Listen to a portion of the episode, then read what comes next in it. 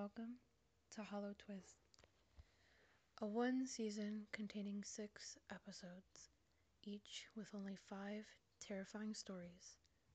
We do hope you enjoy and sleep well.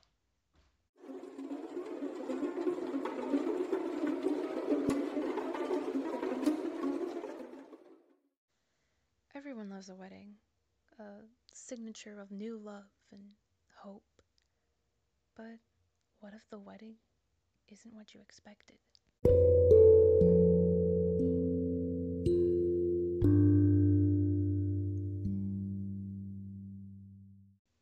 I watched as my soon to be father in law held his daughter's hand as he walked down the aisle.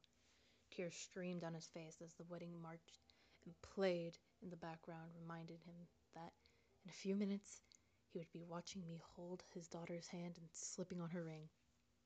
He walked up to the altar, and I took hold of her hand, grinning from ear to ear. It was the happiest day of my life. My bride's father got down to his knees, started begging. Please, I did what you asked. Just, just give my daughter back. I glared at him. Shut up. Stop ruining the moment. If you sit back down and enjoy the ceremony, maybe I'll tell you where I've hidden the rest of her body.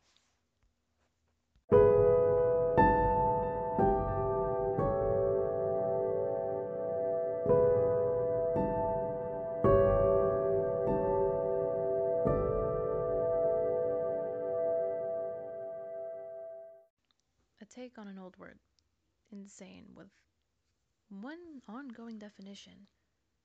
But what does it mean to you? And what if you had to live it?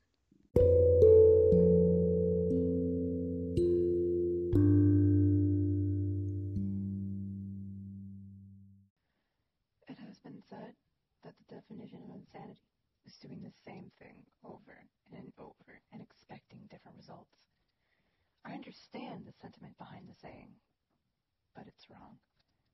I entered the building on a bet. I was strapped for cash and didn't buy into the old legends of the hotel to begin with, so 50 bucks was more than enough. It was simple. Just reach the top floor, the 45th floor, shine my flashlight from a window, and that was it.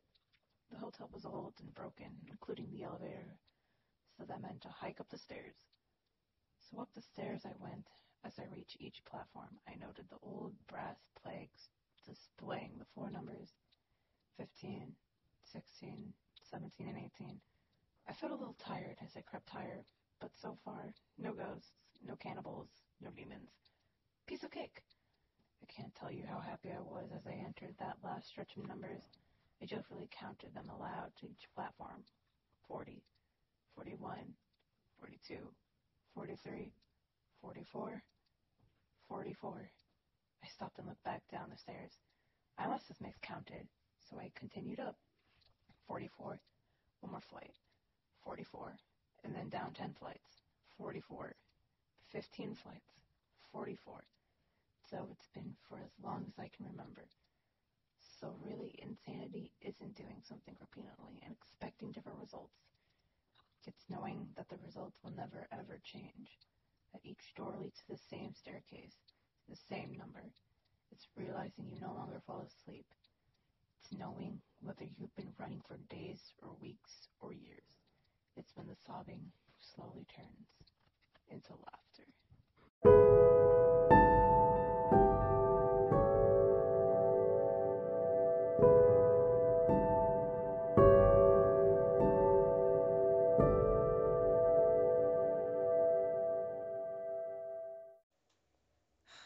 It's a pain when you realize that you lost your phone, returning home to only remember it wasn't lost in the first place.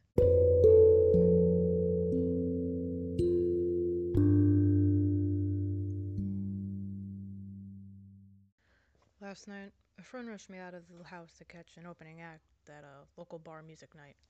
After a few drinks, I realized my phone wasn't in my pocket. I checked the table we sat at, the bar, the bathrooms, and after no luck. I used my friend's phone to call mine. After two rings, someone answered, gave out a low, raspy giggle, and hung up. They didn't answer again. I eventually gave it up as I lost cause and headed home. I found my phone laying on the nightstand.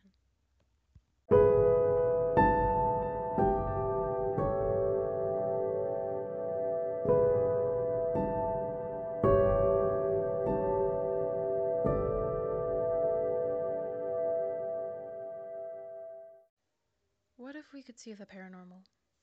How would you react? And then, how would you react if they reacted to you? Or if they didn't react to you at all? I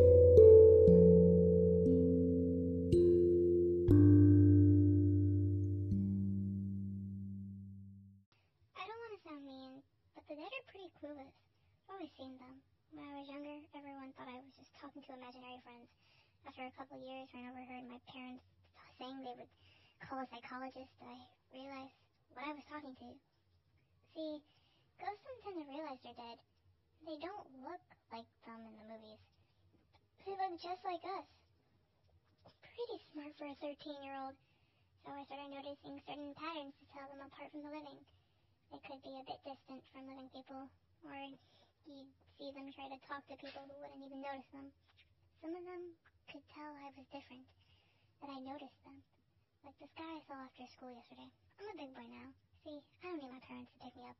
Home is just a short walk away. He was standing away from the other parents. Didn't talk to them. Just stared at me. That's how I knew he was one of the ghosts. I went over, told him I knew what he was, and asked how I could help him.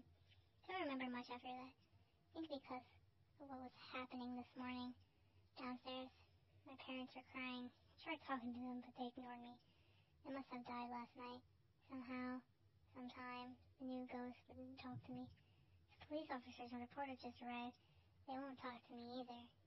Just my parents. It's weird. Never seen so many ghosts together before. Why won't anybody talk to me?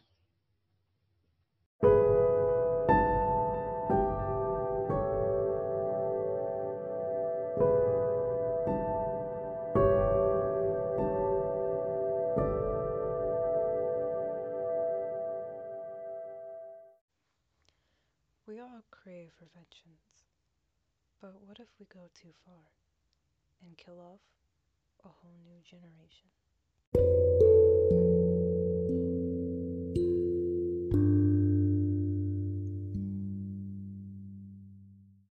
I pointed the gun at the sick freak who had killed my wife. He sobbed as he feared for what was to come. I pulled the trigger. If only he spoke and tried to reason with me, maybe he could have lived. But that was obviously not going to happen. After all, he was born just a few minutes ago.